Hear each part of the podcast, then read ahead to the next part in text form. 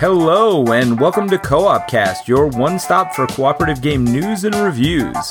On this week's design discussion, game designers Peter Goosis and Michael Kelly will discuss a board game and have a related design discussion. Hi, I'm Peter, and I'm here with Mike. Hey, everybody. Today we have a special guest.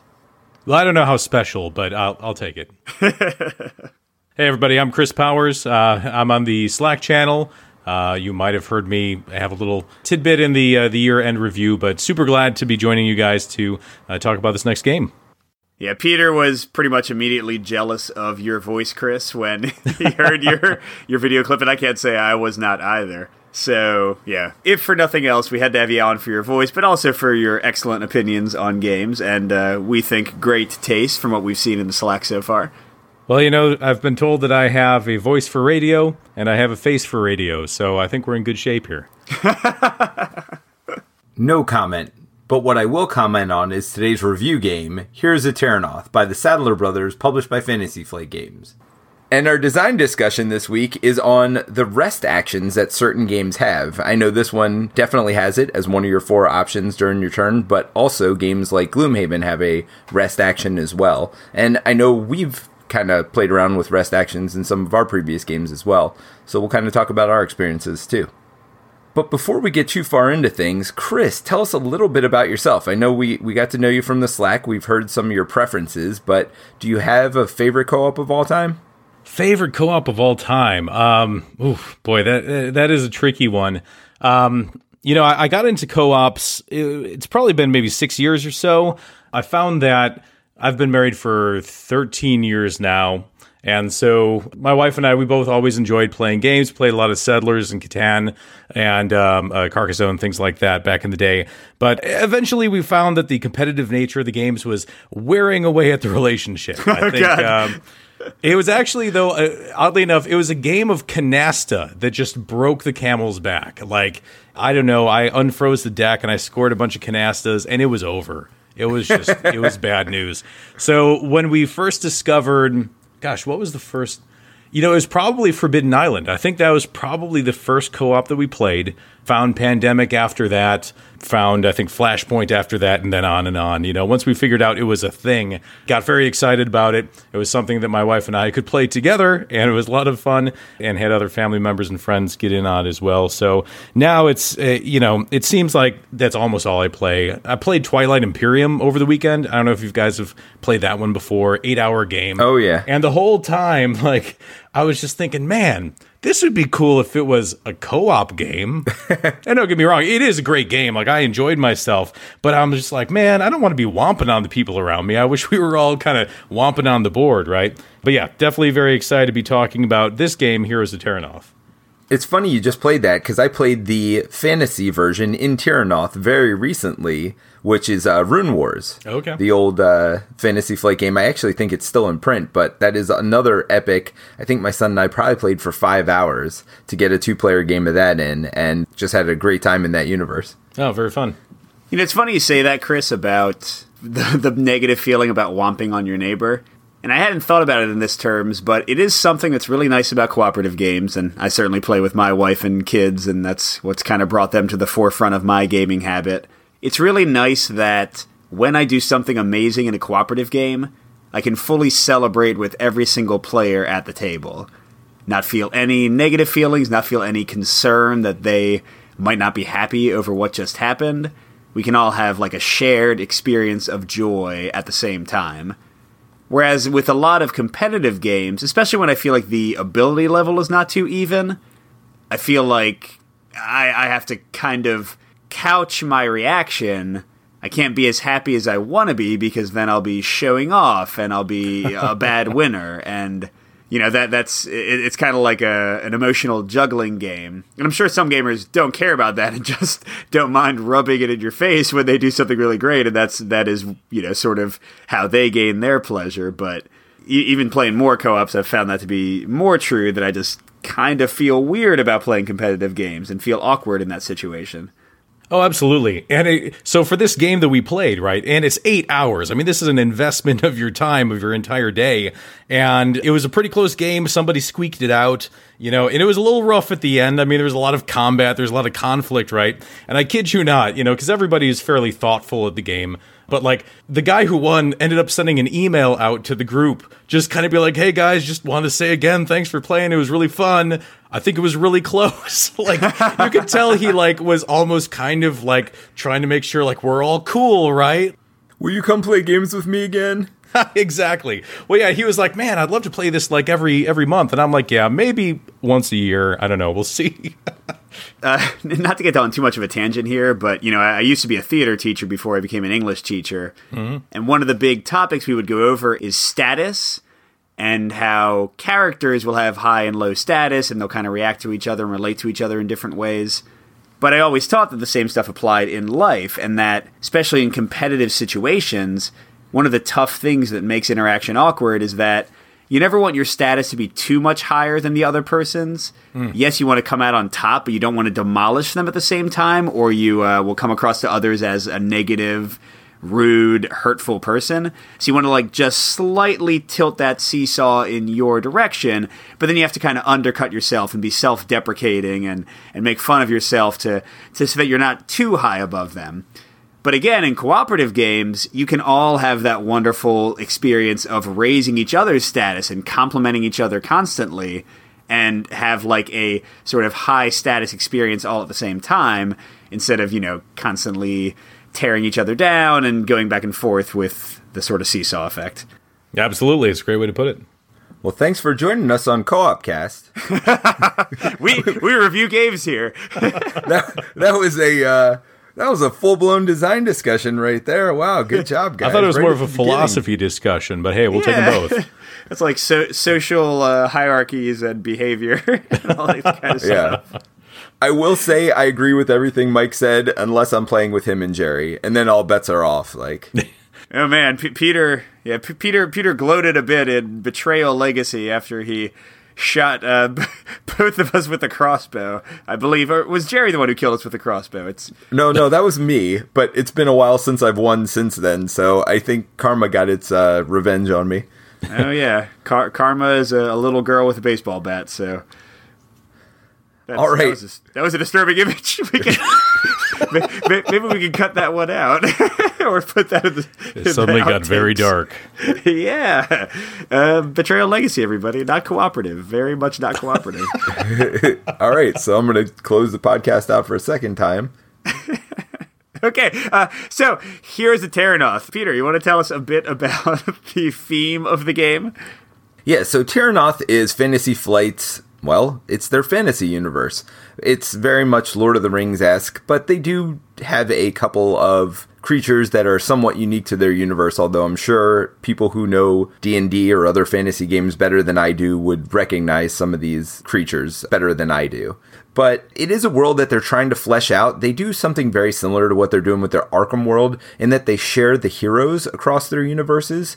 So some of the heroes and villains you'll be facing, it's funny because I ran into Splig the other day when I was playing Rune Wars, and Splig is kind of one of the first guys you run into when you play Heroes of Terrinoth. So I thought it was kind of interesting. I was like, oh yeah, I know that guy they take their universe and it's a pretty generic fantasy universe, but they really do create characters that are shared across games. It's not only Rune Wars, Runebound, Descent. I mean, gosh, I, have seen. I think uh, they're sort of playing. They're playing Splig out too much. He was in uh, the Descent app. He's in the Descent game. I think he was in Legacy of Dragonholt when I went into a mine that was goblin infested. Splig just had to be there too. hey, man. Splig gets around. I mean, he is like the King Goblin, right? Right, but I mean, you know, you would think that there are multiple King Goblins because Splig's sort of a joke in all of the uh, the thematic like places they place him in, and Terrinoth is a big place. You would think there would be a few other competing King Goblins that might be better organized than him, but you know, whatever. Splig, Splig has to. He's he's just the obligatory joke Goblin. He's got to crop up everywhere you can put him. Cool. Well, Mike, why don't you tell us a little bit about how the game plays? Sure. So First of all, this is a evolution, reimplementation, I'm not sure what you want to call it, of the Warhammer Quest card game that was also designed by the Sadler brothers and released by Fantasy Flight before they lost the Warhammer license from Games Workshop. So it has very similar play to that with a few differences. But in general, you'll play between two to four heroes, and uh, the main bit difference, kind of similar to what they did with Imperial Assault, is that with fewer heroes, they'll get to activate more frequently, and they have a larger life pool. But first, you have the hero phase, where these players have four action cards in front of them, and the cards are attacking, exploring, aiding each other, and resting if you're injured just want to kind of help yourself out with a bunch of enemies. So you pick one action and you exhaust it so that you cannot use it again until you've used your rest action, which gets all your actions back. And you will roll a certain number of hero dice, these white dice, and usually it's two, although leveling up can get you three, and the rest action is only one to start. You'll also roll a number of enemy dice, black dice, equal to the number of enemies that are engaged with you. So you have some enemy cards, these guys you're fighting in the shadows, and some right in front of each player and the dice will determine how many successes you get for whatever action you're taking. And the effect of the successes depends on the card you're using. So if you're attacking you'll deal some damage to somebody. If you're resting you'll heal. And then the enemy dice might make the enemies attack you might make the nemesis which is the big boss of the uh, quest you're playing do something negative to you. But that's the general feel of how you kind of resolve your turn. You pick an action card, you roll some dice, you might get some good effects, you might get some bad effects, and once all the players have done that, you have an enemy phase where all the enemies activate. And they have this really simple set of AI instructions using a small set of keywords. They might uh, move to engage you, they might run away from you, they'll often attack you or put uh, negative conditions on you. And once you've done all the enemies, you have the peril phase, which is sort of like a timer on the, the quest sheet. So each quest has like a little sheet that kind of has all the special rules for it on the quest sheet, you'll move this token along, the peril token, and uh, as it reaches different places, certain events will happen. Often that'll give players the chance to upgrade their action cards so that they become more powerful versions with extra special effects. And uh, there's sort of like a branching upgrade thing there where each uh, class that you start with, uh, there's four in the game, can go one of two directions. And uh, finally, you have the travel phase where first of all, if you've explored enough, you can go to the next location. Most quests tend to have three locations, and usually have to get to the last location to be able to actually win. And then also, some of the locations will have special effects that happen during the travel phase. And that's basically it. Often, the most common kind of victory conditions will be to either explore your way all the way through the location, so kind of ex- escape from somewhere, or to defeat the nemesis, or both because usually the nemesis will show up at some point and he'll be an extra big baddie trying to uh, fight you all. So that's the general gist of the gameplay of Heroes of Terrinoth. All right, thanks, Mike. That covers it pretty well. So, if you're just joining us for the first time, welcome. Chris brings in his own audience. I know that. So, we, uh, have got a lot of groupies. What can I tell you? Oh yeah, yeah. We appreciate all his fans joining us today. So, so, if it is your first time joining us, we go through the top five things we think you should know about the game, starting with number five, which is the least important thing for us, and going all the way to number one, which we think is the most important thing you should know about the game.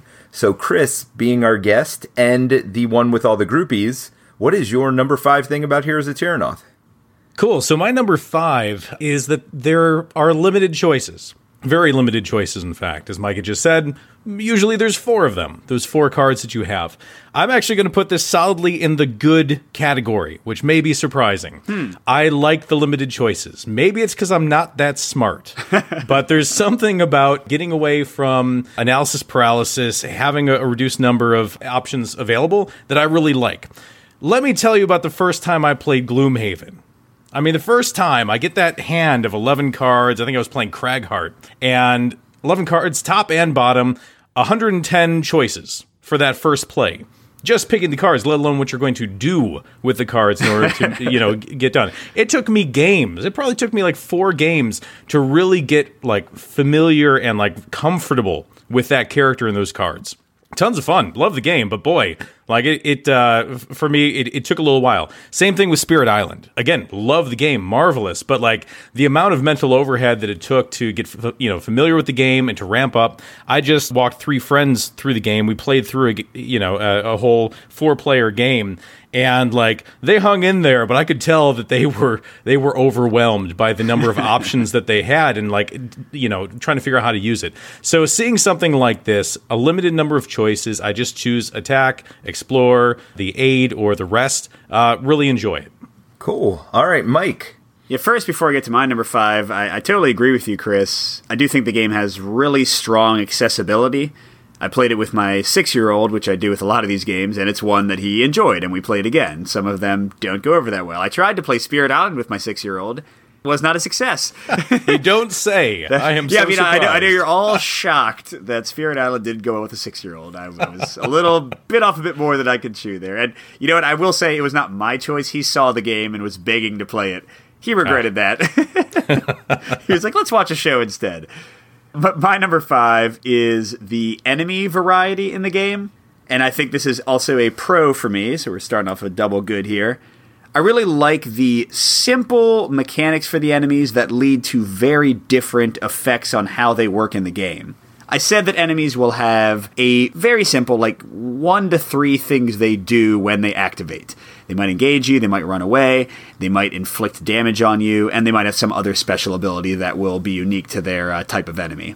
So you kind of get like types. You get you get ranged enemies, and they're pretty easy to run away from because when you travel to a new location, all the people in the shadows, like the people who are waiting out of range, they uh, they disappear. They're gone. So ranged enemies have kind of their feel. They tend to do more damage. And then you have like these tanky guys that just try to block damage from other people. But what I love is that it kind of relates to the dice mechanic, which I'll talk about later. But I like that they can have enemies that don't actually ever attack you, but have very high damage values. And when they're sitting in front of you and you roll that attack symbol on the enemy dice, they deal that damage to you. So you can have guys that really are just sort of like taunters, tanks sitting in front of you. You can have plinky guys from far away. You can have more general warriors who tend to do consistent damage. You have people who do different conditions. You have uh, different strategies for taking them on. And then the nemesis nemesises, not sure of the plural there. Nemesi, perhaps? Nemesis, yeah. Uh, they they also have all their special abilities and they have their own special effects. So I, really like how with such a simple uh, set of rules, the enemies have a lot of variety. This is one place where I feel like the game can easily expand. Add a few more conditions, add a bunch more stuff with the enemies, how much life they have, how much armor they have, how much damage they do, what their AI is it's it's just a really nice way to make the games feel different. And in another nice step, uh, most of the scenarios have you randomly selecting which enemies you'll use each time, so you have nice replayability even out of the base box in uh, seeing like which enemies you'll fight and who you'll encounter. So definitely enjoy that quite a bit.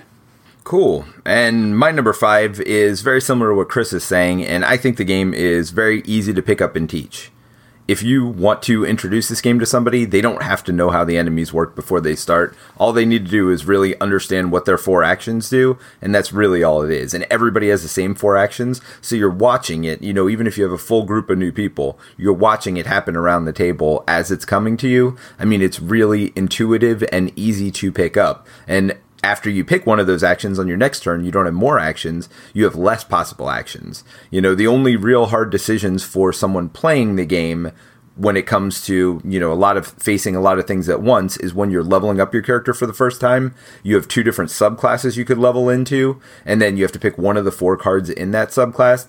But usually it's pretty obvious, so that one doesn't take a lot of time for most people either. I usually just say, hey, pick which theme you like better and go with that.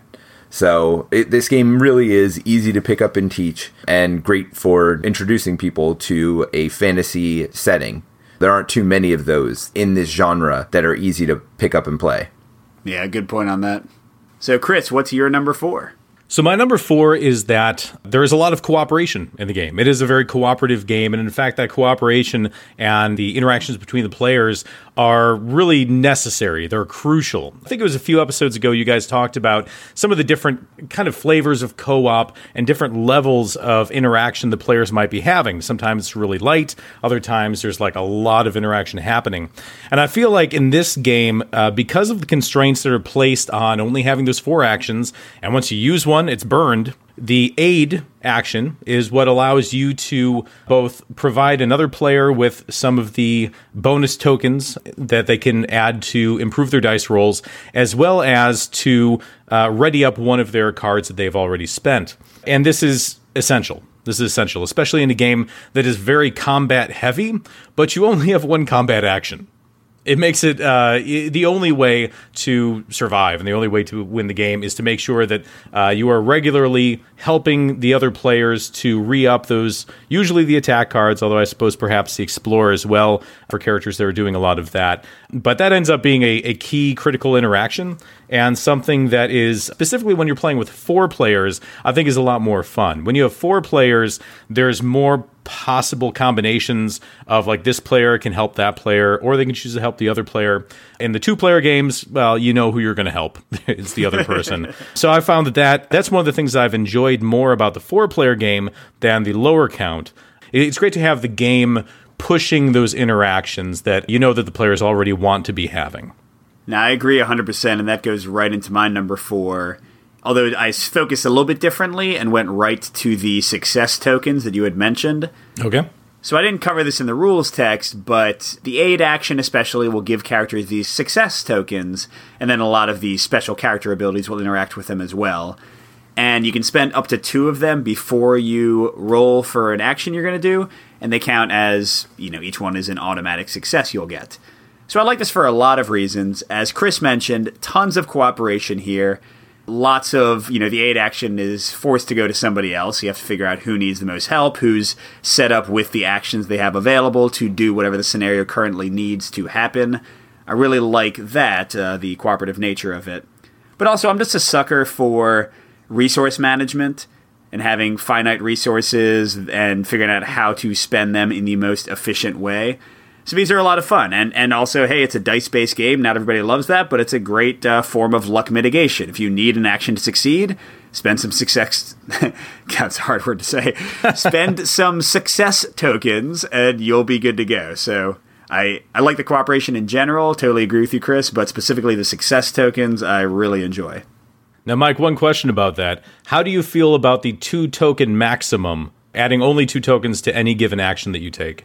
It is really interesting. Uh, I, I, played that wrong. I think my first two games, hmm. and it was not as interesting because first of all, it, it, unbalanced the game. Like being able to do five damage at once to uh, the Nemesis, for example, who usually survives based on their armor, like bypassing all that armor with one huge attack. Yep, made the uh, the missions too easy. But also, I, I like limitations on how I spend my resources. this is a weird uh, comparison, but like when I play Texas Hold'em, I like uh, playing Texas Hold'em where I can't go all in. I like where I'm forced to kind of consider, uh, you know, whether I want to go up to the maximum amount each time. So I, I like limitations on my choices, kind of like you did with the the four cards, limiting the the scope of your tactics from turn to turn. Yeah, I found the one interesting thing with that as well is that it was easy to want to keep aiding the same guy, like maybe the heavy hitter, the warrior or the mage, and you want to like keep aiding them so that they could bring up their attack. But what I found was that you're pooling up these tokens on them, which is handy so that they can use them for those bigger attacks, but now they've got seven on their card, and it's going to take them four turns just to to use those. And so, and, it, and it I produces, think you can only have uh, five max. Yes. Well, then I probably play that wrong.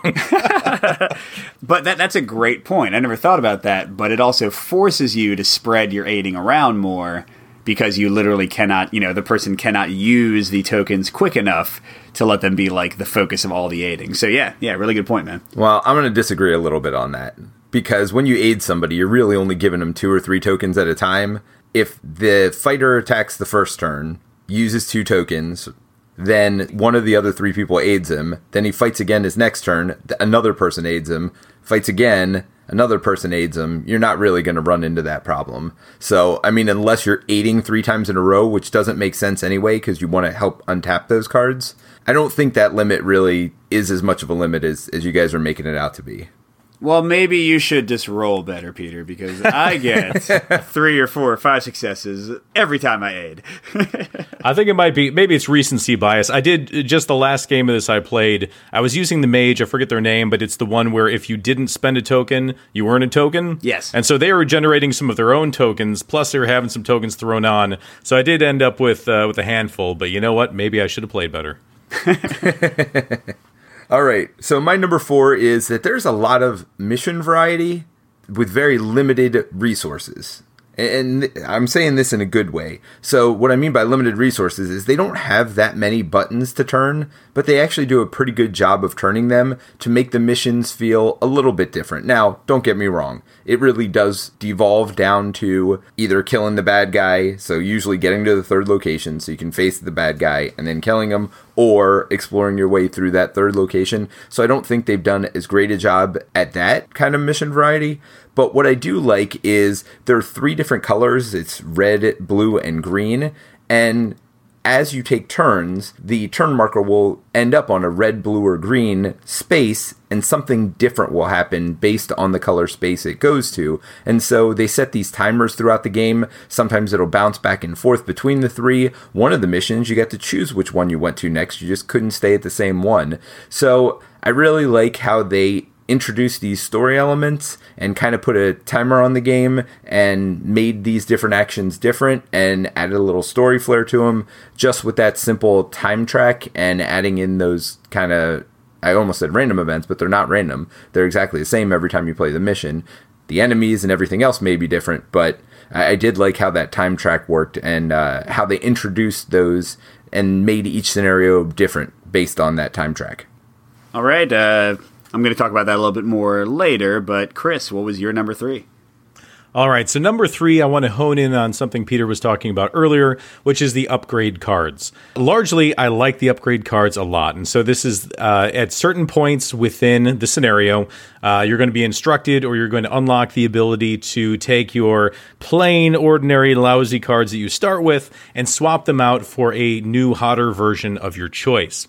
Few things I like a lot about this. One is that it gives it a little bit of that role playing feel, a little bit of that kind of character progression feel, but at kind of a rapid pace. It's fun, you know. It's it's the sort of thing that in a Gloomhaven you have to wait, you know, two or three, you know, episodes through in order to finally get like one new card or or, or one bell or whistle, right, that you finally get to use. And here you get it after like 15 minutes. I'm like, ooh, something shiny to play with, right? So I think that's fun. I have a good time with that.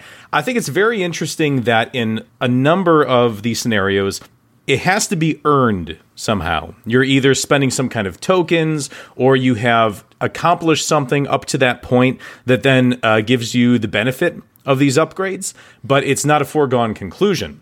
And so now you and the group have to make decisions about as far as the limited resources go that I have? Do I want to spend them in such a way that is going to allow me to get these upgrade cards? Or is there something more pressing and more immediate that I need to deal with? And uh, maybe we're going to have to hold off on, on our upgrade card. Some of the upgrade cards I feel are critical. Like, I don't know how you go without the attack one. And I don't know how you choose one of the other three before the attack. I don't think I have yet. Maybe you guys have a different experience. But it, it makes a huge difference. You're up to three dice instead of two, and there are dramatic bonuses that are usually on top of that that kind of redefine the character. One of the neat things about the way that the upgrades work is that you have two different paths, uh, two different kind of motifs that you can take on. And once you've chosen a path, there are four upgrade cards in that, one for each of the slots, and you're kind of locked into that set. So when you choose the first one, you're choosing well, I think like a do I want to be like a barbarian or a knight? I think are the two options for a warrior, give or take. And they have a strong theme, which is fun. You can kind of get that flavor from those sets my problem that I have with upgrade cards, which I suspect is going to be resolved with some kind of expansion in the future, is while I like the limited choices of only having four different kinds of actions, I actually really wish that there were more choices for the upgrades because when I'm upgrading, I feel like I'm kind of defining my character, and I like to have more options that are going to be uh, particularly suitable for whatever the current situation is. And with only two options for that first card, and then after that, you've chosen your set and you're really just locked down to one option for the next ones, uh, I don't get as much of that. So I am hoping that we see more sets of upgrades coming in the future. Yeah, a lot of really good points there. Uh, you and Peter are both hitting on things that I'm going to talk about later. But actually, right now, my number three, I'm going to get into my pro for the scenario variety, which I, I, think I like more than you, Peter, because some of the things you didn't think were as good, I think are actually stronger than you were saying. So, not to reiterate too much, but I love the peril token. I love the peril effects. I find that the scenarios have great variety with that very simple mechanic of here are three colors and here's what happens when you reach them. I like that the vast majority of the scenarios, I think except for like the first one, let you have random enemies involved, random locations involved. They come with a lot of locations in the deck and a good number of enemies. So you do get a pretty different experience even playing the exact same quest a second time. I know that some people were really disappointed that while the Warhammer Quest card game was a campaign based game, this one is not, and it's just one offs. But I really like that. I mean, I wouldn't mind a campaign down the line, but here, I, I, like, uh, like you said, Chris, kind of the progression, the quick feeling of getting stronger in every you know hour long play or however long it takes. And to your point, Peter, about the scenarios maybe being a little bit samey, I, I kind of disagree because they do have some really different ones. They have a couple that are sort of like defense missions where you have to move to different locations to like fight off the enemies. That one feels very different tactically because you are choosing the peril effects each turn instead of them kind of being just on a time track. There's this wacky one at the end where you uh, you're like caught in a time loop trying to kill a dragon, and that one's like super different than any of the other ones. So I find the scenarios very varied, even in very varied, even in uh, in what you're doing uh, from turn to turn. Like, yes, you're always playing cards and fighting and exploring, but what that exploration does can be vastly different from one scenario to another. For example, so yeah, I'm I'm really impressed with the scenario design. I think it uh, bodes well for the potential expanded uh, history of the game in the future. Yeah, I'll talk more about all those things in my final thoughts, but my number three is actually what Mike's number five was, and that's the enemy variety. The one thing that I love, and Mike kind of touched on a little bit, is this new trend toward kind of having a command line on each enemy card where it does something different. I think they do this a little in Arkham Horror. They definitely do it in Deep Madness where it says do A first, then do B, then do C. And it's this very simple set of instructions that can vary based on where the enemy is or, or what the situation is. And they can even put special flavor text. You know, that's the great thing about these things being on cards is they can say first advance and, you know, engage or whatever the word is, and then do a headbutt well, headbutt is going to be unique to this character, and right there on the card, it tells you what it does, and then attack.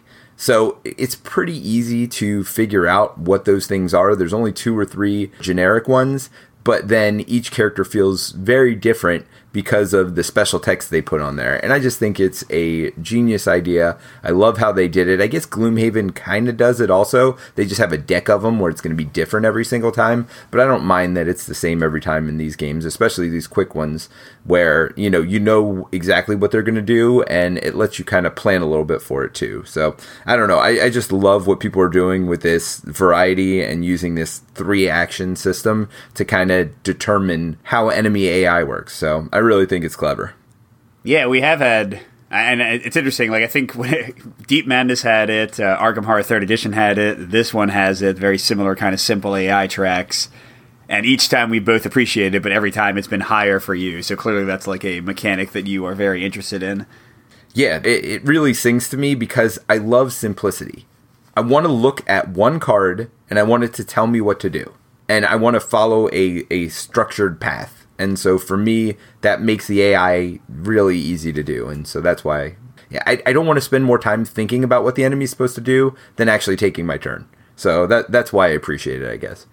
Yeah, you know, it's funny. Um, we had so many. I mean, I, I still think Gloomhaven's a great design, but the the further off I've been from it, the more I don't necessarily love the enemy activation there. mainly because you have to draw a card for every enemy type every round and resolve it every round, which is just a lot of upkeep and more reading than I want. I kind of would prefer just consistent enemy AIs like uh, like you know this game has. It's like really simple, basic scripts. Yeah, I don't disagree with that, but I am glad at least it is that whole enemy type. Gosh, if you had to draw an AI card for every skeleton, that would drive me crazy. But I mean, I, I, really love like thinking back to a, another kind of dungeon crawler-ish game, Gears of War. There, you had the same thing where like you have unique cards for each enemy type, but you'd only draw one a turn, so not every enemy would activate every turn. Now, clearly, that's a completely different balancing of the game. But yeah, definitely, I like that simplicity and straightforwardness maybe a little bit more than Gloomhaven's kind of kitchen sink of enemy activations all at once method. Well, in Gloomhaven as well, uh, one of the things I found a little frustrating with some of those enemy activations is that they could vary so wildly. So wildly. And like, I would, uh, I actually wouldn't look through them first. Like, once I got to a new enemy, I'd just shuffle the deck, put it down, and just see what happened. and and then I, I would wish I hadn't because like the things that they were doing were completely unexpected, totally threw off you know the, the idea of what I had for the turn, and so there is something to be said for just having something that is simpler, more straightforward, and something that you can kind of uh, build into the calculus of the game as you're thinking about the choices that you're going to make. Well, not to get into a whole design discussion here, but the reason they can do that here more easily than something like Gloomhaven is because you have the dice aspect of it. So I think Gloomhaven wanted to add a little bit more randomness on the enemy turn. Although I guess here, I mean, Gloomhaven, you have the Fate deck, so never mind. I, I guess that isn't as much of a factor as I thought it was. But for me, it looked like they were reaching for more variety in Gloomhaven just because they were, you know, there was no dice rolling and they wanted to have some kind of a random factor there. Well, it's funny, we are getting into a design discussion. I love the idea of like enemy AI decks that are very different, but again, I like one card a turn for it. You know, two other examples: Kingdom Death Monster, which I have not played, but I've watched playthroughs of. You know, you face like one big enemy and they have one card a turn, and it's very straightforward. You get like this crazy variety in what the cards do, but again, it's only one dude. You know, maybe with some minions, so it's pretty easy to resolve. And then also Sentinels. I much prefer the traditional way to play Sentinels of the Multiverse, where there's one villain with one card a turn instead of the villains of the multiverse kind of expansion where you have a bunch of like mini villains and they each get a card every turn. I, I like it when my enemy AI, even if it has variety, it's like variety on one card, let me be done. Or, you know, very simple AI so that having multiple cards doesn't make it uh, too onerous. Who knew Heroes of Terrinoth would have us having three design discussions in one episode? All right, we better get on to number two yeah. here, guys. Yeah, yeah, yeah right. This, this is gonna be like a two-hour long episode. All right, Chris, number two, go ahead. All right, so number two was actually the scenario design and the, and the peril phase. A lot of what you guys have already talked about. Love the extensibility, uh, love the flexibility. I think what I'll hone in on a little more here is actually the theme. So I, I originally thought this was going to be a campaign uh, game, like Mike had mentioned not disappointed that it wasn't, honestly. And, and part of it is that there's something refreshing about just getting to, to pull it out, play for an hour, and then be done. Um, there's plenty of other games that I've got on the shelf for extended adventures, right? And so it, it's fun to have uh, something a little different in the collection where we can just pull something out, play through a scenario. It's it's got a little bit of that flavor, and I, I really do like the theme. I, I, know one of the things that all the Terrinoth games have gotten ribbed for a little bit is kind of having generic themes and sort of generic fantasy tropes and things like that. Maybe in other games that might bother me more, but in this one, I'm totally okay with it. They start off with like a paragraph that generally describes like the story, how you got there, what you're trying to do. There's a few lines of texts uh, along with the peril phase explaining what those blue, uh, green, and red actions are, what, what's happening to the characters at that point. And honestly, it's, it's like just enough flavor for me to feel like, you know, this is fun, this is an experience without being too much. And like, I'm actually starting to tire a little bit of games where I'm like, oh God, hold on Got to read three cards worth of text before we can move on to the next thing. You know, it, it's light, it's fun. I feel like the the theme that they have matches the kind of the weight of the game itself, and it I don't know, it, it all fits. It all works really well for me. Absolutely. So my number two, I'll try to be quick since uh, we're going a little bit long here. And my number two was also the activation cards. Uh, but this one was mixed for me. I'll agree with all the pros. I like the limited choices. I like the kind of dwindling uh, choices you have and having to refresh the cards, as we'll discuss in the design discussion. What I don't love is, first of all, the upgrading, while fun and while I like how quickly it happens, I do find that the effects don't seem that varied to me in the core game. And it does make me a little bit concerned. Whereas I think the enemy variety is great in the core game, I think the scenario variety is great in the core game. I do not feel the same about the player abilities and the different class abilities. It seems like they might have too few nozzles, as you had mentioned, Peter, to really make the upgrades different and like new classes different. Now I'm sure I'll be proven wrong, but I am worried that they might have to like add more complications and new types of tokens and stuff to make more variety possible it's just something. It's it's kind of a wait and see for future expansions. In the core game, it's fine, but I, I'm worried that they might not have as many ideas for new classes and things as I hope they do to keep the game going. The other thing, and at first I thought this was a problem with the game as a whole, but now I'm pretty sure it's just a problem with two player. So this kind of giving away my design discussion, but I'm not sure you should play this game two player much, or at least two player the way they say to play two player and that is that uh, the action system does not see feel balanced well for only two characters, mainly because they activate twice and because they have so much life. And uh, the kind of two main problems with this. Uh, first of all, the rest action already sucks. That's kind of another complaint I have about the action cards. In Warhammer Quest, each class had one type of their action cards that had one die instead of two, and they kept that here and put it in rest, but it makes no sense. There's no reason the rest action can't also be two dice to start out, like that you can't heal a little bit more. I don't really get why that choice was made. But also, the rest action is boring, and here's a big problem in two player again, especially. You can, if you can get your rest action exhausted, then you can wait until all your cards are exhausted, take two damage, and unexhaust them all at once without having to actually spend that rest card ever. And it's such a weak action generally in two player that you don't want to do the rest action. And I've I've gone entire games never resting, and it kind of breaks the entire tension of like dwindling resources and dwindling cards. So don't love that. Again, mainly in two player, works better in four player yeah, that, that, that's basically it. So just some complaints there, especially with two player, but with like kind of the action system and the upgrades overall. Well, after Mike brought you down, I'm going to bring you back up again. My number two is the resource pool or the success tokens. I really like how this works. I like having a pool of resources. Like I said, I do think it is a little bit limited in the fact that you're probably going to use them every time you attack unless you need to explore, and then you'll probably use them when you explore. I don't know that they're so scarce because a lot of characters' special abilities will give you resource tokens. Maybe not a lot, but it seems like I've had it quite a bit. And uh, some of the cards, as you take actions, will give you resource tokens.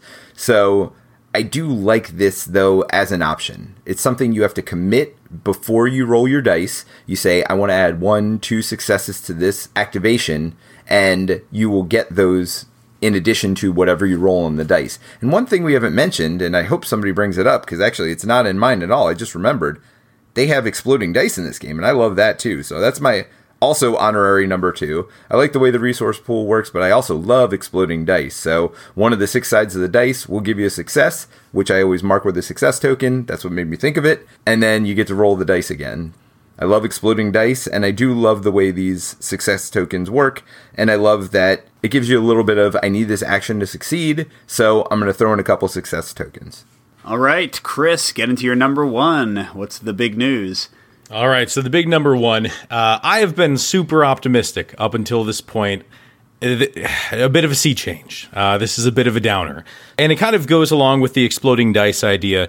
But generally speaking, I would say that this game swings hard. At least in the experiences that I've had with it, the games that I've played, there's a lot of randomness, there's a lot of entropy in the game, and I have found that that has led to both really strong performances where we've just slayed it and just absolutely getting our backsides handed to us because things were just not going well. So some of the uh, the sources of entropy, we've got the the dice, both the white dice and the black dice with pretty limited re-rolls. There's like one character that allows you to do a re-roll. There's a little bit of dice manipulation. You do have the tokens, which does help, but I almost feel like the I mean the tokens definitely boost the action, but they don't necessarily like it's a different kind of mitigation than than re-rolling, right? Because you have to put these things in ahead of time, and they may or may not pay off uh, ultimately, right? Um, depending on how how the dice come out. So we've got that enemy selection. Most of the uh, or, or perhaps all of them say, you know, for the first stack of enemies, put in, you know, these packs of maybe three trivial enemies and one formidable or one of the, I think, challenging sets. So there's different combinations and whatnot that I, it's kind of up to the player to decide how to put those in. And frankly, they're not super balanced. I don't think you can just randomly pick three and assume that's going to be a similar situation every time, right? And so you have different enemies that could all possibly combo in different ways. They're going to show up at different times because you are generally having the heavier monsters at the bottom and the lighter ones at the top. But most of these still at least have one set of formidables at the top. And I've at least had one game where all of those suckers just came out right at the beginning of the game and it, it hurt. It hurt real bad. Locations sometimes are random. And boy, sometimes I just pick the wrong ones. The exploration deck a lot of randomness there. And while usually you hope that it's going to benefit you, oftentimes it doesn't. And sometimes just you think you're going to get a boon and you just get a, a kick between the legs. It's like, why? uh, so, you know, I think the it keeps things interesting and it certainly powers the replayability. But I found that in a lot of the scenarios, I've almost found that those exploding dice needing to be able to have a few of these explosions adding up and, and getting more tokens is almost necessary to take out some of these big guys, given the rate that the enemies will come in in certain scenarios. When you're laying a new enemy down almost every turn in front of each of your characters, the, the sheer speed that they're coming at you versus the fact that you only have one attack card to use I've lost a lot of games. Let's just put it that way. I've, I've lost a lot. Losing is not my favorite thing. I do wish that there were ways to to control it a little better. I wish that um, another game that comes to mind is Bastion, which has a similar idea of taking different sets of enemies and mixing them together into a deck. And it falls into, I think, some of the same challenges where those enemies can vary pretty distinctly in how difficult they are. And if you're not really familiar with that, you don't know which ones to put in the deck. It just kind of says, well, pick pick some out and put them in the deck. um, and I wish that there was actually more instruction about literally use this set of enemies. Um, and I think the same could maybe apply to this game, at least well you start? Um, and you're still getting used to how these enemies work and whatnot. I'd like to see a little more prescription in how you build out the enemy deck and which locations you choose just to perhaps remove a few variables and give you know at least early on uh, to give a smoother approach to the game make it a little easier to onboard. Yeah i can't disagree with anything you said chris. It's definitely swingy. The dice definitely add luck and lots of things add luck like the enemies as well I had my downer for number two. I mean, not a full downer, but some criticisms. But my number one is a pro. But it's funny. It's uh, the same thing you and Peter just mentioned, which is the the dice and sort of the randomness. For me, I I also love exploding dice. These dice are very similar to the dice in Street Masters. Clearly, the Sadlers like this general idea in that even the the worst result is still in some ways a positive result the only side without a success uh, token on it still gives you a defense that you can stop some enemy damage that might be coming at you. And I really like this. I like see see I find except for the exploding side the dice are fairly consistent. Like you have a very strong expectation that if you roll two dice you'll get at least two successes. And that tends to be true. Like yes, you can roll way better or way worse than that, but you have a very good expectation probability wise that that will work out that way. But I, I love the exploding dice. I love the just joy of rolling a critical and then that becomes a critical and that becomes a critical and suddenly you're doing like eight damage on one turn. Yes, it can totally unbalance the scenario and mess things up, but it's just a lot of fun. And I have more fun with the game when the dice go crazy than uh, probably with anything else. So even though it sounds like it was more of a negative for you, Chris, I think for me, it's it's actually one of the key sort of reasons I, I really enjoy the game. And that's totally going to vary by, I think, how you feel about randomness, how you feel about chaos in your games. Um, I'm I'm generally a fan of more chaos, for better or for worse, but uh, not everybody is. So I think the game might hit you or not hit you somewhat based on that. Well, and don't get me wrong. When it goes well for you, it's awesome. It's like the greatest thing ever. Yeah. Um, but boy, when it doesn't go go well, and I had uh, I sat my sister down. Uh, the two of us play through a game. We got crushed so hard on one of the easy levels too. I'm like, oh, this will be fine. This will be a great experience for her, and just crushed. And she's like, yeah, I, I don't like this game. Well, and that's the hard part when something's so swingy and you are trying to introduce it to new people and they have a bad experience on their first time. It is, you know, it'll kill it. Both of my kids won't play the game again, and that I, don't, I don't know that I had the same swingy experience. Maybe with one of them I did, and that's why they didn't want to go back to it. But yeah, I mean, if you get the bad part of the swingy, the bad part of the, as Matt Leacock calls it, cone of possibilities, like it, it can, you know, really hurt people's impression of the game. Yeah, and I don't think that's unique to Heroes of Terrinoth, but maybe it has slightly a worse issue with it potentially. I may also just be really bad at this game. I'm just going to put that out. Even even though you can have eight success tokens on your characters. Well, because I cheat. That's how I Yeah. win. I cheat. Yeah. Nice. All right, Peter, what's your number one to close this out? All right, so my number one, I actually thought this was going to be everybody's one. Number one, I'm surprised, and everybody kind of mentioned it in one way or another, but I don't know if anybody specifically said or called this out, and that's the card actions. Basically, you have four actions available to you. Actually, I think that was Chris's number five. Yeah, and my number two, dude. You just got to pay better attention to the podcast. well, I am shocked it's not everybody's number one, is really what I, I'm saying here. Yeah, I mean, it's the heart and soul of the game. And to be honest, for me, it's the biggest disappointment of the game. There's just not much to do. You get to attack once, you get to explore once, you get to aid somebody else, and you get to rest. And so I, I typically like games with limited options, but maybe not limited dwindling options. And maybe that's the part of the game I don't like. And like Chris said, I don't know that I've ever. The only times I ever upgrade anything but attack first is because I'm trying to do something different and hoping that it'll work out, and it never does. And just being able to attack more than one enemy, I don't know that I've ever picked an attack card that doesn't attack multiple enemies too. Because if you get that really swingy good roll and you're only fighting one enemy, well, it doesn't do anything. So, I mean, unless I was fighting a really heavily armored boss and I knew it, and maybe I'd get one that was piercing, it is such an advantage to be able to clear two or three enemies with one attack action, and you don't start with that. So, I don't know. I, I didn't love the obviousness, at least in my mind, of the upgrade path. I didn't love the limited actions that you have in front of you every turn and the dwindling limited actions. And for me, it just got kind of samey. And yes, there is a lot of variety in the mission itself where like different enemies will spawn at different rates and you know you'll have to get your upgrade cards at different ways sometimes but it all boiled down to me in the end of and i'm kind of getting into final thoughts here but it's just too limited set of actions and too limited replay for me.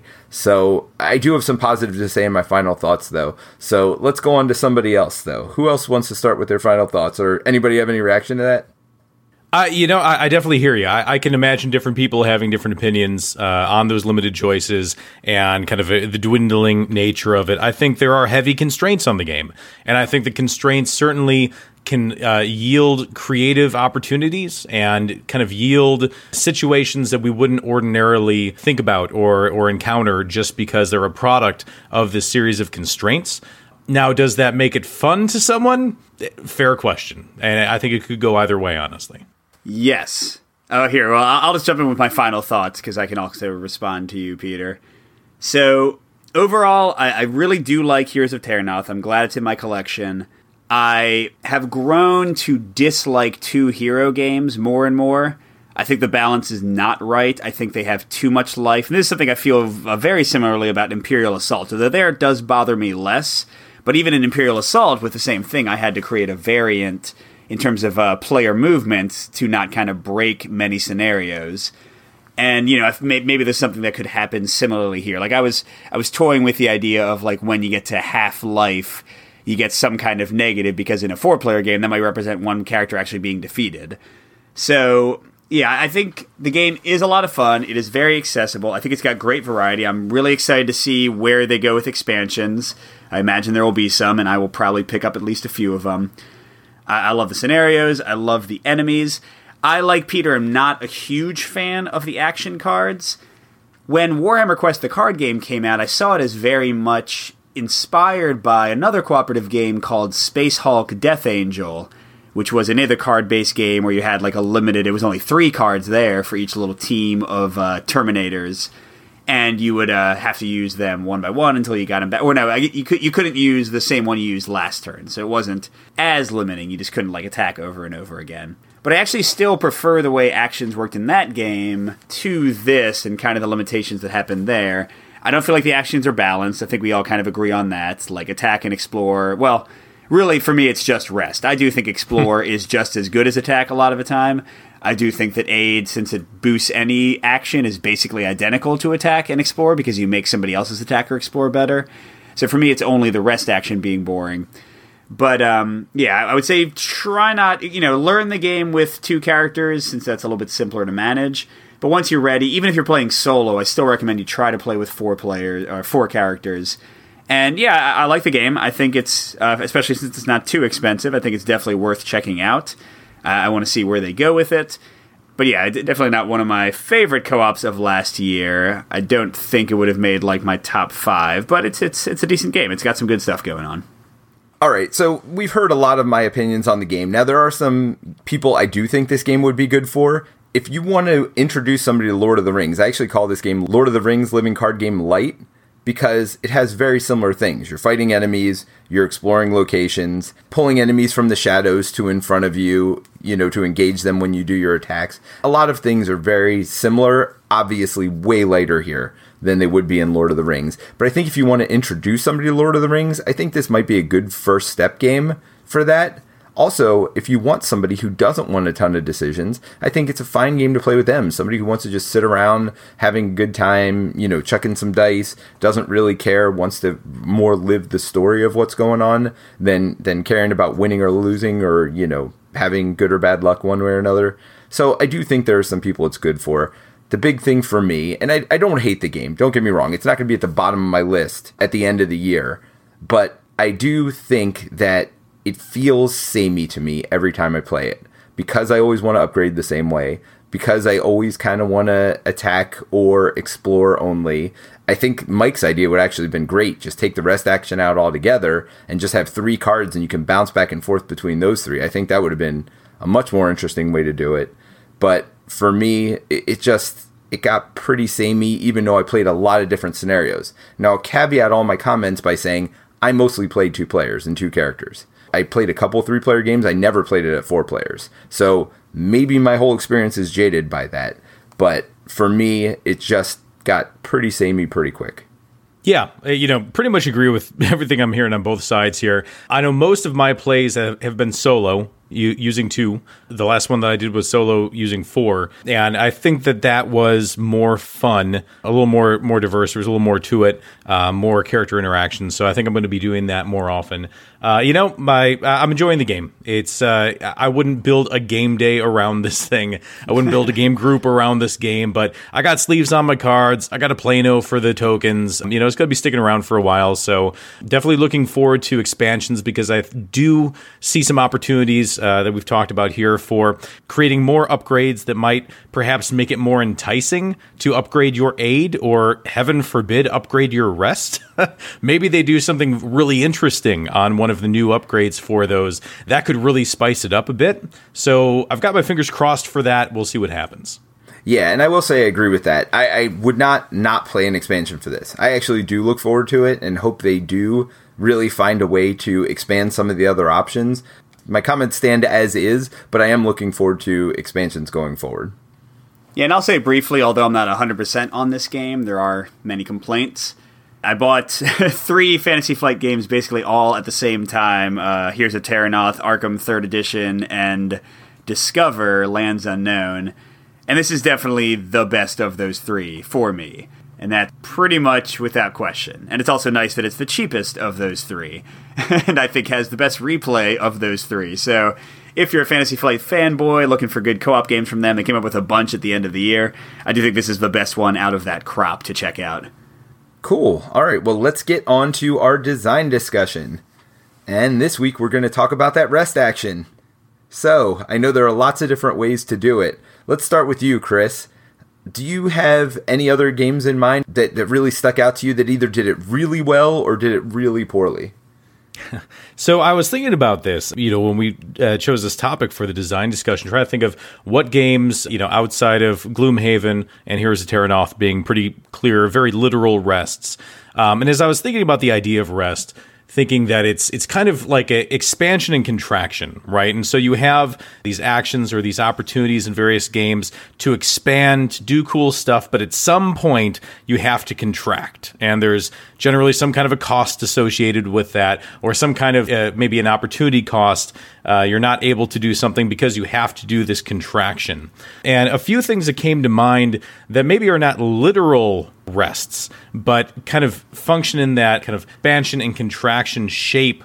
I was thinking of Hanabi, which maybe is kind of off uh, off the wall here, but like Hanabi, I'm thinking about you're either playing a card, you're giving a clue, and both of those are really driving forward the game, but then at some point you have to pay the piper and you have to kind of rest right? You have to discard and uh, earn yourself back some of these tokens so that you can go back to expansion and I think from that general perspective, it's a it's a really interesting cadence of the game, knowing it's not always you know uh, go go go go go. There's always going to be kind of this this respite here and kind of this cost where you're now going to have to reassess things. No, that's a great example. That is a really interesting assessment of Hanabi. I, I, don't play Hanabi as well as you do, probably, Chris, because mine is all contraction, and then I just am kind of in this death spiral of zero clue tokens, one clue token, zero clue tokens, one clue token. Well, that usually is how it goes, yeah.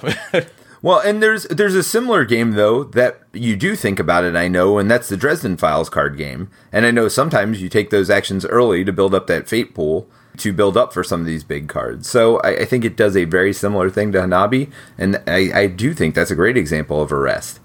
Yeah, no, definitely. I forgot about Dresden Files card game.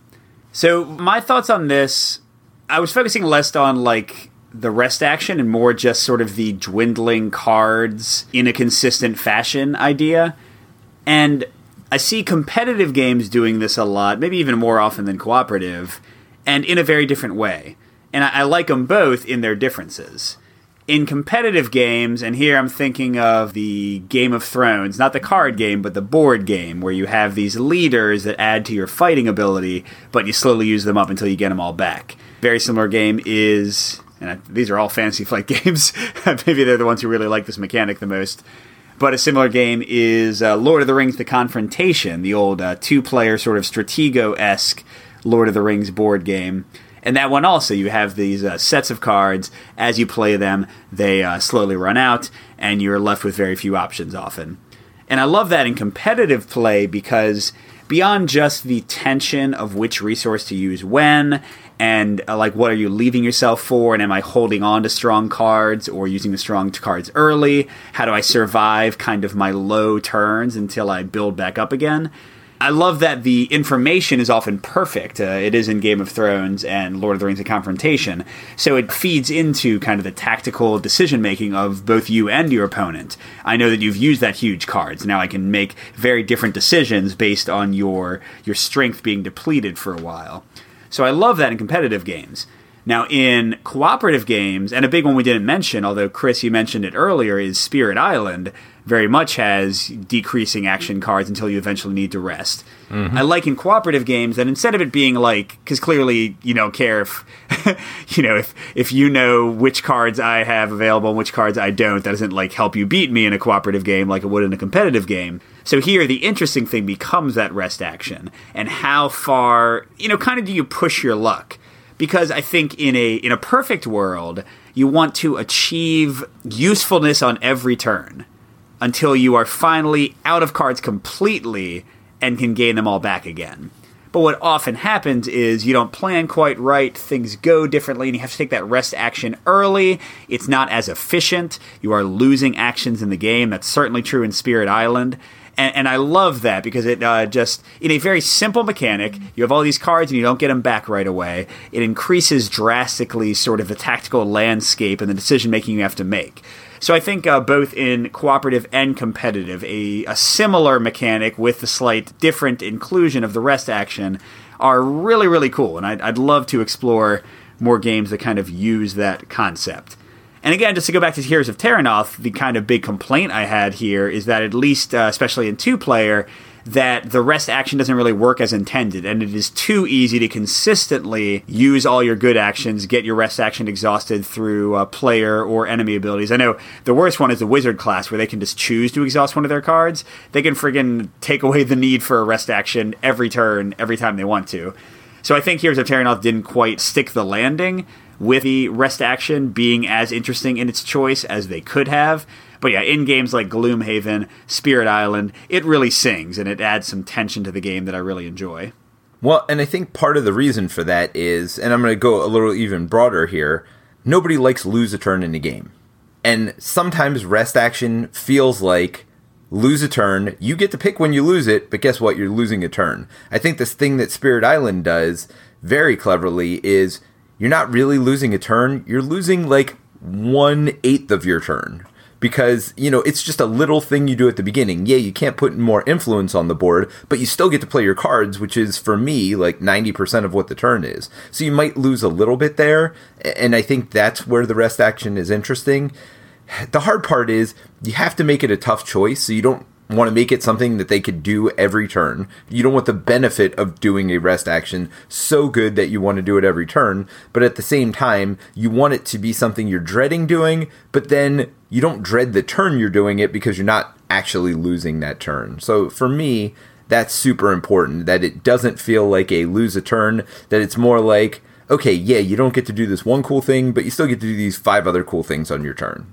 It's definitely nice when there is a clear decision involved, uh, uh, uh, some kind of weighing of value when you're trying to decide both, like Mike was saying, the timing of when am I going to do this, and then whatever kind of benefits there there might be. I'm going to disagree with Mike a little bit in that. So for Heroes of Terrinoth, I actually wish that everybody had the ability that the mage has in order to make a decision about either I'm going to, you know, somehow exhaust or use my rest action without using its ability. And then come my next turn, I'm just going to hard write up all of my cards and take those two damage or or some kind of penalty because I feel like there's a little more strategy and choice there. Now, I do admit, and I think this is what you were getting at, that like I would almost do that all the time. And maybe that's something that needs to be addressed. Maybe that rest card could have more benefits to it so that it was a little more of a desirable choice.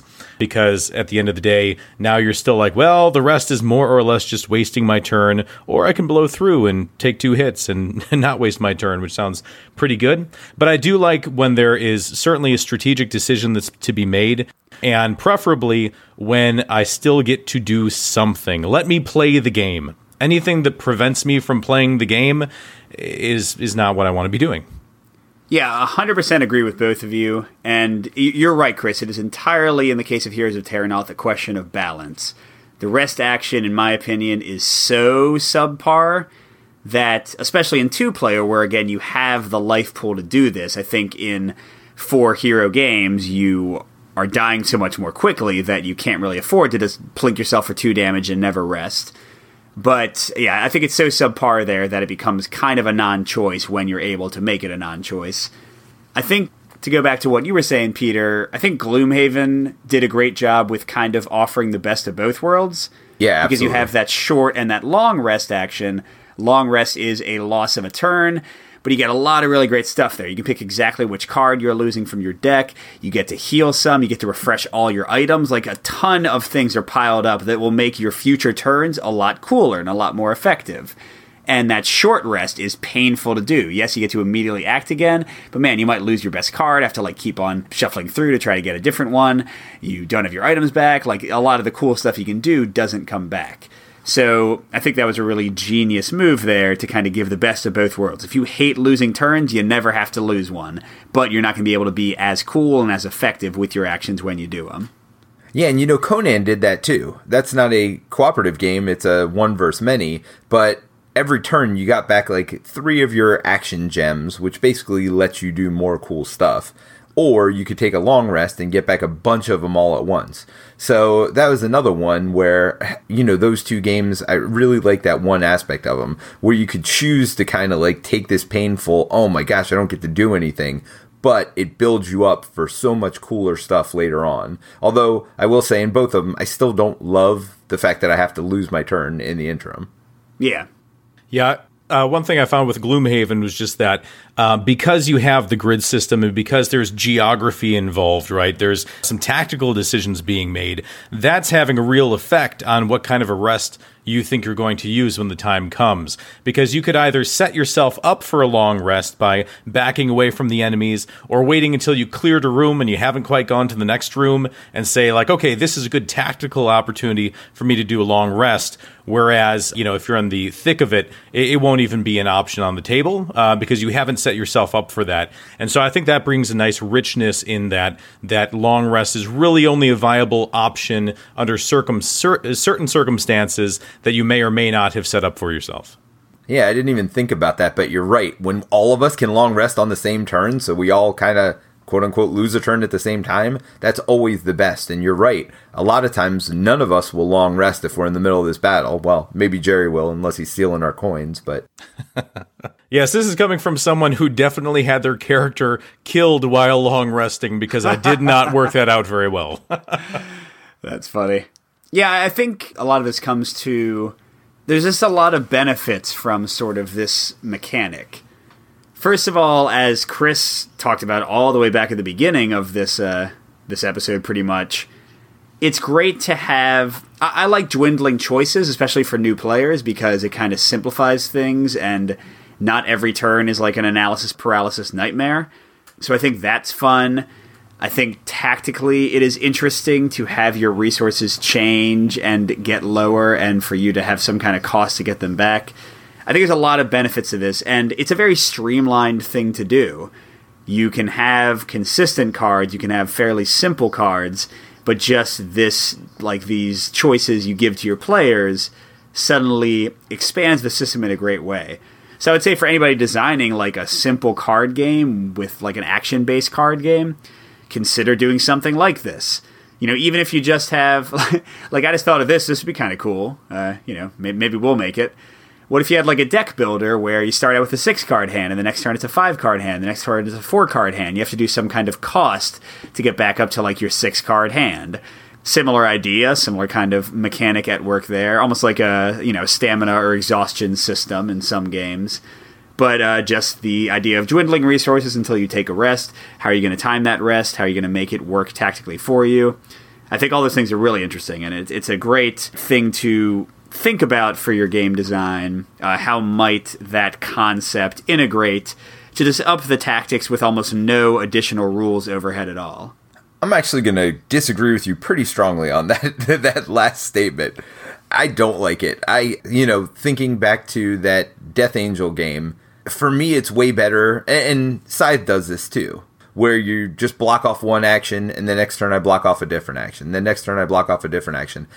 I'm not a huge fan of dwindling resources as the game goes on. You say it's good for new players, but it's not great for new players to have their most actions available to them on the very first turn of the game.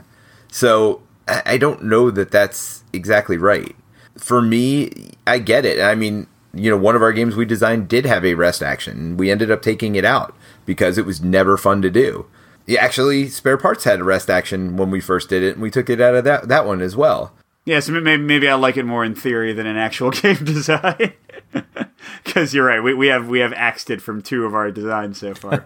well, one thing that I really would like with rest is because I I guess I feel like when a rest is just um, it's just a calculated part of like what you do, right? Like it is the cost of doing business. You're just always going to have to rest. It feels like a drag, right? Like it feels like, but I'm just playing the game, right? Like I'm doing the normal things and then I have to rest. Like why? Whereas I feel what's really compelling, although I, I'm not sure if uh, you know any examples coming to mind, but like let me push it. Let me do something particularly cool, something maybe out of the ordinary, but then make me pay for it, right? Again, with that expansion and contraction, it's like, let me do something that seems super powerful, something that is beyond just the ordinary turn. But now I, I have to deal with kind of the consequences. But hey, you know, I, I brought it upon myself because I wanted to do something really remarkable. Yeah, and I do think Peter's example of Conan, again, a one versus many, that accomplishes that perfectly, hmm. both on the hero side and on the overlord side you can go for broke, like destroy your entire resource pool to do some crazy stuff on your turn, and then be very sad for quite a while afterwards as you uh, recover from it. But you know, if you want to be like Conan, if you just want to jump into the middle of the room, execute five different people, jump onto a table, throw a chair at somebody, you can make that all happen. Uh, you're just, you know, going to be sitting down having a drink for a couple turns after that to uh, be useful again. Nice. But I don't think you have to lose your whole turn. Again, we, we pointed out in Spirit Island, yeah, you lose something significant, more presence on the board, but you're not losing your turn. You still get to do the cool thing in that game, which is play your cards. So there is still a cost, which I think there has to be a cost, right? There has to be something, or you could just rest every turn. You don't want that as a designer, but you want that cost benefit analysis to, to tick in. So, for example, we were actually just designing a spare parts character last night. You know, I didn't even think about it this way but you take a little bit of a hit on one turn, you lose a fourth of your total actions to get more actions on future turns. We didn't do it one for one either. You get a lot more actions on future turns. So hmm. it's it's kind of neat where you can make that choice still. But again, we're not taking away your whole turn. We're taking away, you know, a quarter of your turn. And I think that might be the way to do it. You know, if somebody's got two actions, I'm not even a huge fan of taking away one of their two actions. I, I almost feel like it should be more of a fourth or more. Certainly, I think it can work because even if you've got two actions, at least you still get a half a turn. You're getting something out of it. That decision, that way to make it work, I think if you're putting it in your game, just make sure you're paying attention to everybody at the table while you're playtesting when that rest action comes up. What are they doing at that time? Do they all check out and go check their phones at that point? So for me, I would think that it is really important to make sure that they are not checking out when that rest action happens. Yeah, so I guess uh, if if we're going to kind of close the discussion, can we all sort of agree that Spirit Island and or Gloomhaven are maybe the gold standard of this kind of rest mechanic in action? One or the other or both? Yeah. Yeah, I, and I agree with Peter that I, I think Spirit Island has has that top uh, yeah. that no, top I, rank. I, I think I agree with that as well. So yeah, so there you go. If you want to have a great rest action in your game, be Spirit Island. Just rip them off. Or yeah, or well, I mean, I, I think I think Peter's right. You know, like build in the choice. Don't waste the entire turn.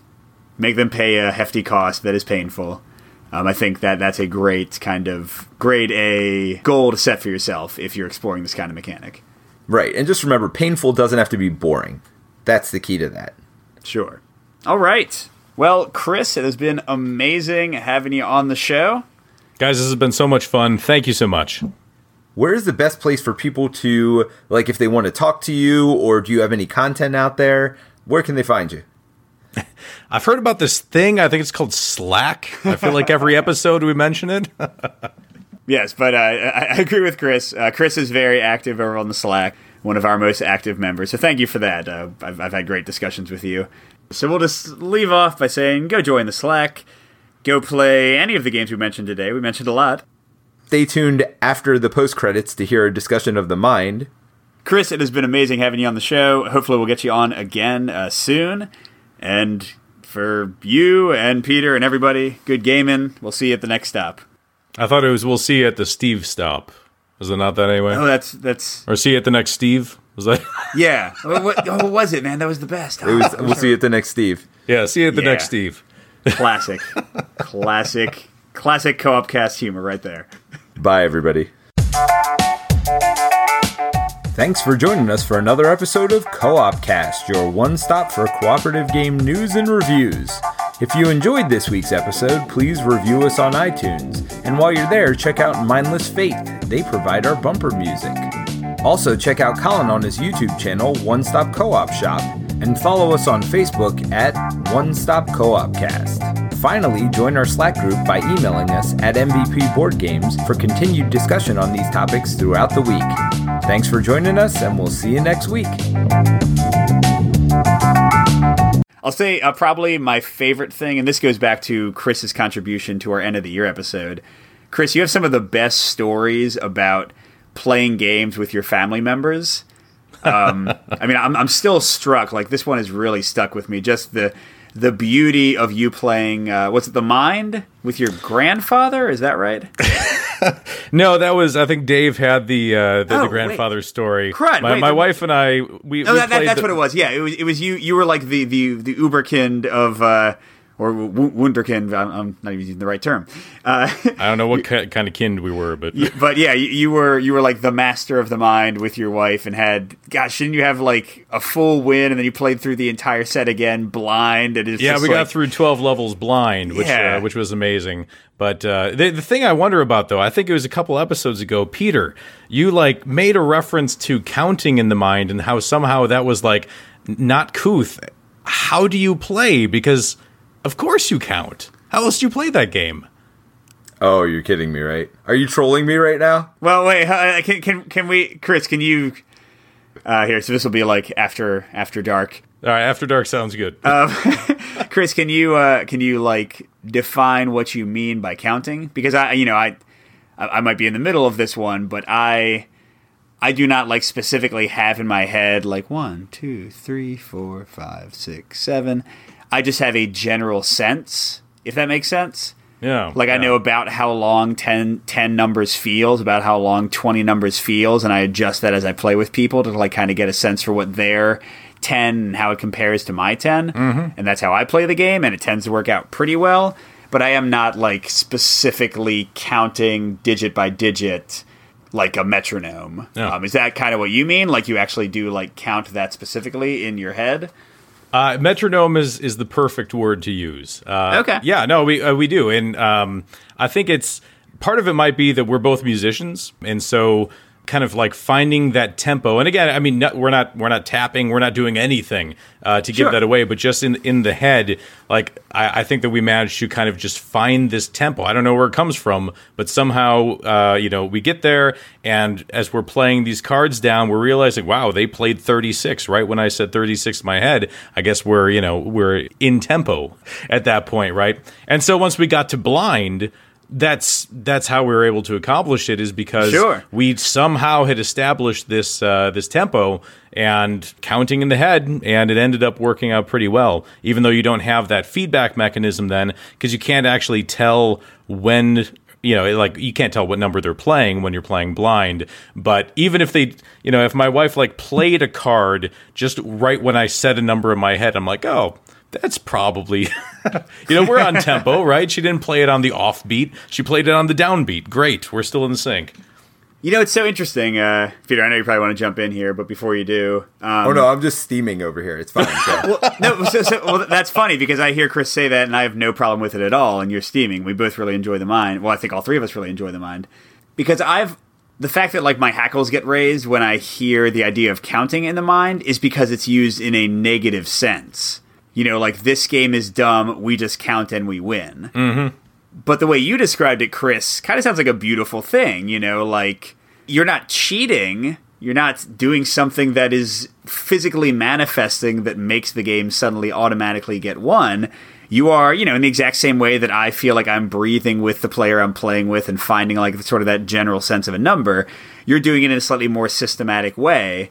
And I think it's amazing that you all can keep the same tempo going, not just in a single hand, but for multiple hands in a row, and have that incredible, like, uh, you know, empathetic, simpatico, like, kind of relationship with uh, the game and each other going. I think that's great.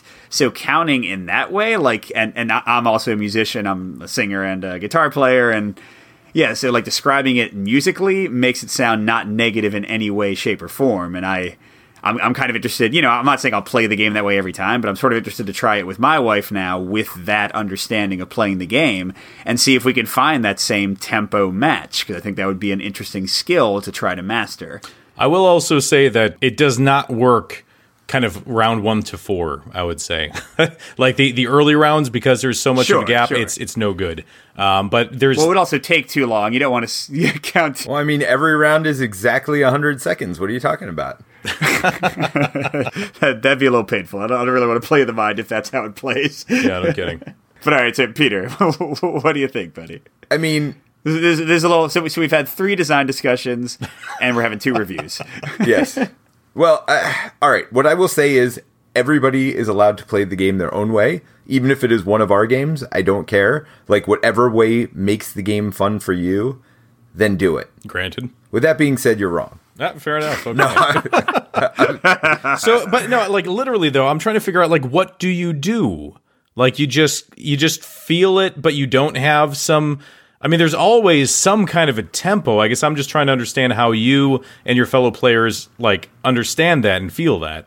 So for me, it's more reading the people at the table. And again, this is I'm in sales, so maybe that's just you know the skill set that I have mm. that you know that I choose to use instead of using it some kind of a timing mechanism.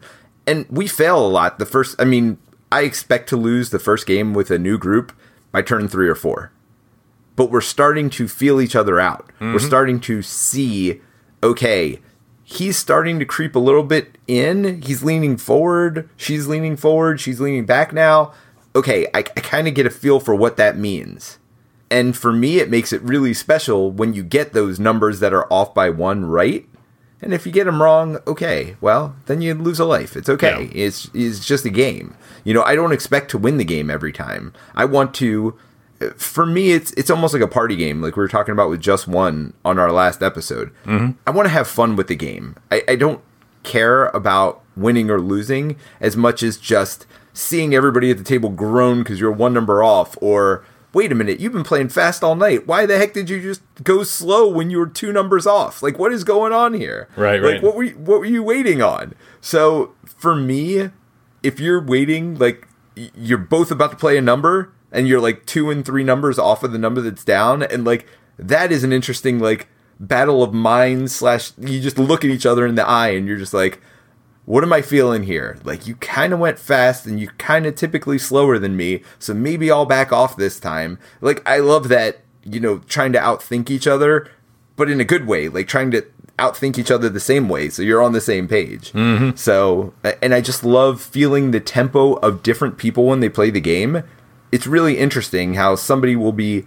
slow early and then speed up later and you just kind of get that sense of tempo from each player at the table and for me that's what i love about it it's that mind meld because everyone is kind of going at their own pace but everyone is now kind of coming to the middle trying to figure out okay if I start playing faster, then you're going to start playing faster. Or, hmm. you know, if you notice I'm faster than you, then you'll slow down a little and I'm going to speed up a little.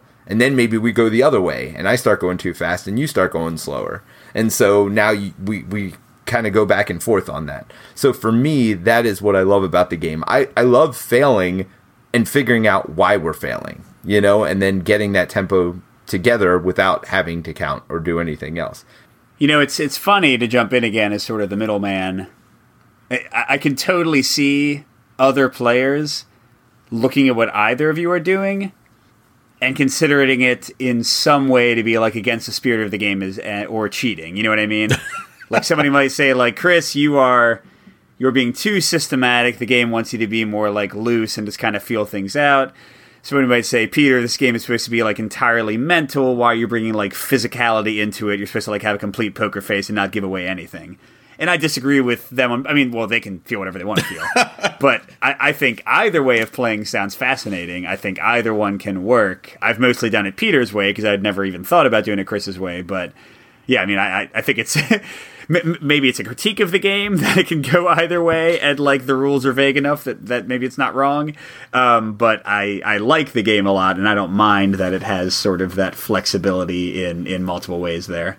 And I will say, playing the way that I play, I don't think it's possible to beat it blind. We have had some sure. really good rounds. well, and that, yeah, so that, Chris, by the way, that was a funny thing. Like why I, I thought of you as a god, and I'm not saying you're not, but. Uh, when you were like, I played the entire thing blind, and I was like, how? I don't even understand how that's possible, man. yeah, well, it's it, it is somehow possible, but you know what's interesting though is the fact that like the way that Peter plays the game, the way that I played the game, neither of us, I'm assuming, set out to play it any particular way. You know, like uh, yep. I, am guessing your group just kind of naturally had, yeah, that physicality. Like you were using that, and it was, you know, you it was fun and it worked to some extent and like and that's how it emerged and for us like we fell back to familiar ideas like you know when i'm in in the percussion section counting in my head all the rest until i finally hit the crash cymbals like that's just something that was internalized and something that came out naturally so it is neat to see how uh, that game provides these opportunities for something unique to happen in each group Well, and the one thing I'll say about it is we both think it's a great game, and that's funny, and we're playing it completely differently, even though we're not playing it completely differently. We're playing by the same set of rules, we're playing by the same everything. And, you know, if we were sitting at across each other at the table, we would fall into rhythm with each other.